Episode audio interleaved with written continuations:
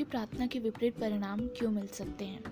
Amyl क्रूए मशहूर फ्रांसीसी मनोवैज्ञानिक हैं, जिनके अमेरिका में बहुत से प्रशंसक हैं। उन्होंने एक महत्वपूर्ण बात कही थी, जब आपकी इच्छाओं और कल्पनाओं में संघर्ष होता है तो हर बार आपकी कल्पना की जीत जीत होती है। वे इसे विपरीत प्रयास का नियम कहते हैं। मान लें, आप ज़मीन पर रखे एक सक्रिय पटिए पर चलने को कहा जाए। आपको ज़मीन पर रखे एक सक्रिय पटिए पर चलने को कहा जाए। आप बिना कोई सवाल किए ऐसा आसानी से कर लेंगे। लेकिन मान ले वही पटिया 20 फुट ऊँची दो दीवारों के बीच रखा हो। क्या आप उस पर चलेंगे? क्या आप ऐसा कर पाएँगे? शायद नहीं। पटियों को पार करने की आपकी इच्छा आपकी कल्पना से संघर्ष करेगी। आप कल्पना करने लगेंगे कि आप पटिए पर लड़खड़ा रहे हैं और अपनी ऊंचाई से और उतनी ऊंचाई से ज़मीन पर गिर रहे हैं। हो सकता है पटिए पर चलने का आपका बहुत मन हो, लेकिन गिरने का डर आपको रोक देगा। आप अपनी कल्पना पर विजय हासिल करने या इसे दबाने की जितनी कोशिश करेंगे, गिरने का विचार उतना ही मज़बूत होगा। मैं अपनी सफलता से उबरने के लिए इच्छा शक्ति का प्रयोग करूँगा। का विचार असफलता के विचार को प्रबल बनाता है। मानसिक प्रयास अक्सर आत्म पराजय की ओर ले जाता है और चाहे गए परिणाम का विपरीत परिणाम उत्पन्न कर देता है। इच्छा शक्ति लगाने पर ध्यान केंद्रित करना इस बात पर ज़ोर देना है कि आप में शक्ति की कमी है। यह तो इस तरह का फैसला करना है कि आप हरे हिप्पोपोटेमस के बारे में बिल्कुल नहीं सोचेंगे। इस निर्णय से हरा हिप्पोपोटेमस आपके दिमाग पर हावी हो जाता है और अवचेतन हमेशा सबसे प्रबल विचार पर प्रतिक्रिया करता है। आपका अवचेतन दो विरोधी विचारों में से अधिक प्रबल विचार को स्वीकार कर लेगा। शायद आप यह सोच रहे हो मैं सेहत चाहता हूँ, मुझे यह क्यों नहीं मिलती है? मैं बहुत ज़्यादा कोशिश करता, कर रहा हूँ, मुझे परिणाम क्यों नहीं मिल रहा? मुझे जमकर प्रार्थना करने के लिए खुद को विवश करना होगा। मुझे अपनी सारी इच्छा शक्ति का प्रयोग करना होगा। आपको यह एहसास करना होगा कि आपसे कहाँ गलती हो रही है। देखिए, आप बहुत ज़्यादा कोशिश कर रहे हैं। कभी भी अपने अवचेतन को मजबूर करने की कोशिश ना करें।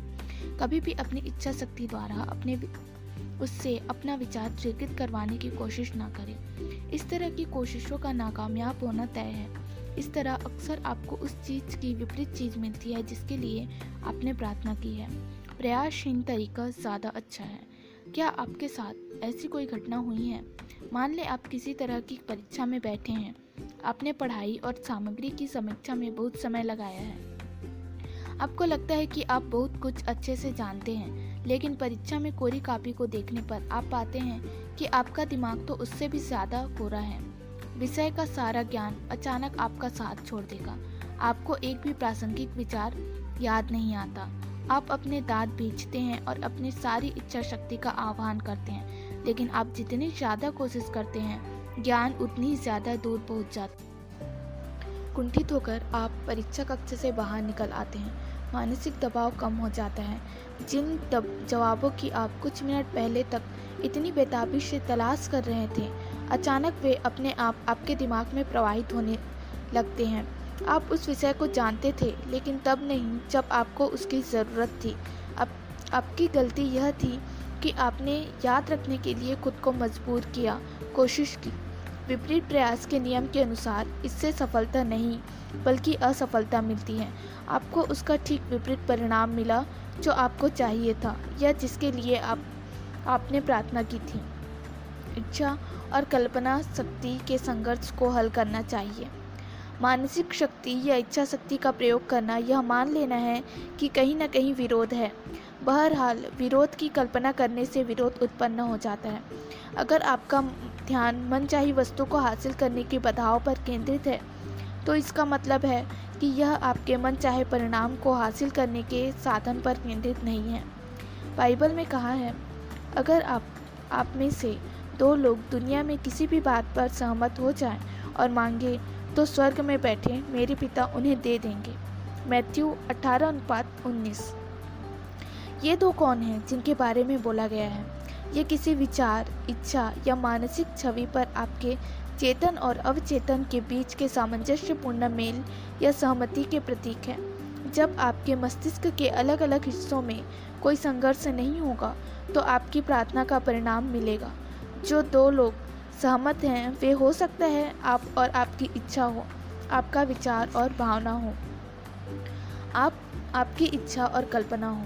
अपनी इच्छाओं और कल्पना में सारे संघर्ष से बचने का तरीका निष्क्रिय उनिंदी अवस्था में पहुँचना है, जो सारे प्रयास को न्यूनतम कर देती है। चेतन मन उनिंदी अवस्था में काफ़ी हद तक डूबा, डूब जाता है। आपके अवचेतन को सरो, सराबोर करने का सबसे अच्छा समय सोने से ठीक पहले का है। ऐसा इस कारण है क्योंकि अवचेतन सोने से ठीक पहले और जागने के ठीक बाद सबसे ज़्यादा सशक्त होता है।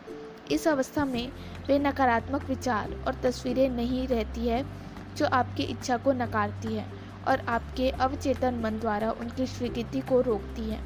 जब आप मनोकामना पूरी होने की वास्तविकता की कल्पना करते हैं और उपलब्धि का रोमांच महसूस करते हैं तो आपका अवचेतन आपकी मनोकामना पूरी कर देता है।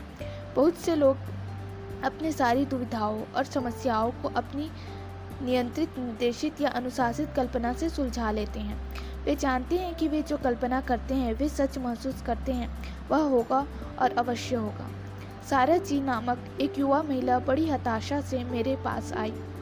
वह एक लंबे, जटिल मुकदमे में उलझी थी, जिसकी तारीख बढ़ती जा रही थी और कोई अंत नज़र नहीं आ रहा था। उसकी सबसे गहरी इच्छा मुकदमे का सामंजस्यपूर्ण समाधान थी। बहरहाल, उसकी मानसिक तस्वीरें असफलता, हानि, दिवालियेपन और गरीबी से भरी थी। परिणाम वैसा ही मिला, जैसी क्रूए ने भविष्यवाणी की थी। उसकी कल्पना शक्ति उसकी इच्छा पर हावी हो गई और मुकदमा टलता रहा। मेरे सुझाव पर शारा हर रात सोते समय खुद को उनिंदी, निष्क्रिय अवस्था में ले जाती थी और अपनी समस्या के सबसे अच्छे संभावित अंत की कल्पना करने लगती थी। वह इसकी भरकस कोशिश करती थी। वह जानती थी कि उसके दिमाग की छवि अनंतः उसके दिल की इच्छा के अनुरूप बन जाएगी। निष्क्रिय होने पर वह बहुत चित्रात्मक तरीके से यह कल्पना करने लगी कि मुकदमा खत्म होने के बाद वह अपने वकील से मिल रही है। परिणाम के बारे में सवाल पूछ रही थी और उसके स्पष्टीकरण सुन रही थी। उसने सुना कि वकील बार बार यह कह रहा था, मुकदमे का कोर्ट से बाहर समझौता हो गया। यह बिल्कुल उचित समाधान है। दिन में जब डर के विचार आपके दिमाग में आते हैं तो शारा वकील से मुलाकात का मानसिक वीडियो चला देती थी जिसमें शब्द और हाव भाव भी थे। उसके वकील की मुस्कुराहट उसके अंदाज उसकी आवाज़ उसके विशिष्ट शब्दों की कल्पना उसने यह इतनी ज़्यादा बार और इतनी निष्ठा से किया कि हर दिमाग में घुसने से पहले ही खत्म हो, हो गया। कुछ सप्ताह बाद उसके वकील ने उसे फ़ोन किया। उसने वही कहा जिसकी वह कल्पना कर रही थी और सच मान रही थी। मुकदमे में समझौता हो गया और वह जानती थी कि समझौता उचित ही होगा। यही वचनकार का मतलब था, जब उसने लिखा था, मेरे शब्द, आपके विचार और मानसिक छवियाँ और मेरे हृदय का मनन, आपकी भावना, प्रकृति और भाव, आप स्वीकार करें। हे ईश्वर आपके अवचेतन मन का नियम। मेरी शक्ति और मेरे उद्धारक, आपके अवचेतन मन की शक्ति और बुद्धिमता, जो बीमारी, बंधन या दुख से आपका उद्धार कर सकती है। भजन उन्नीस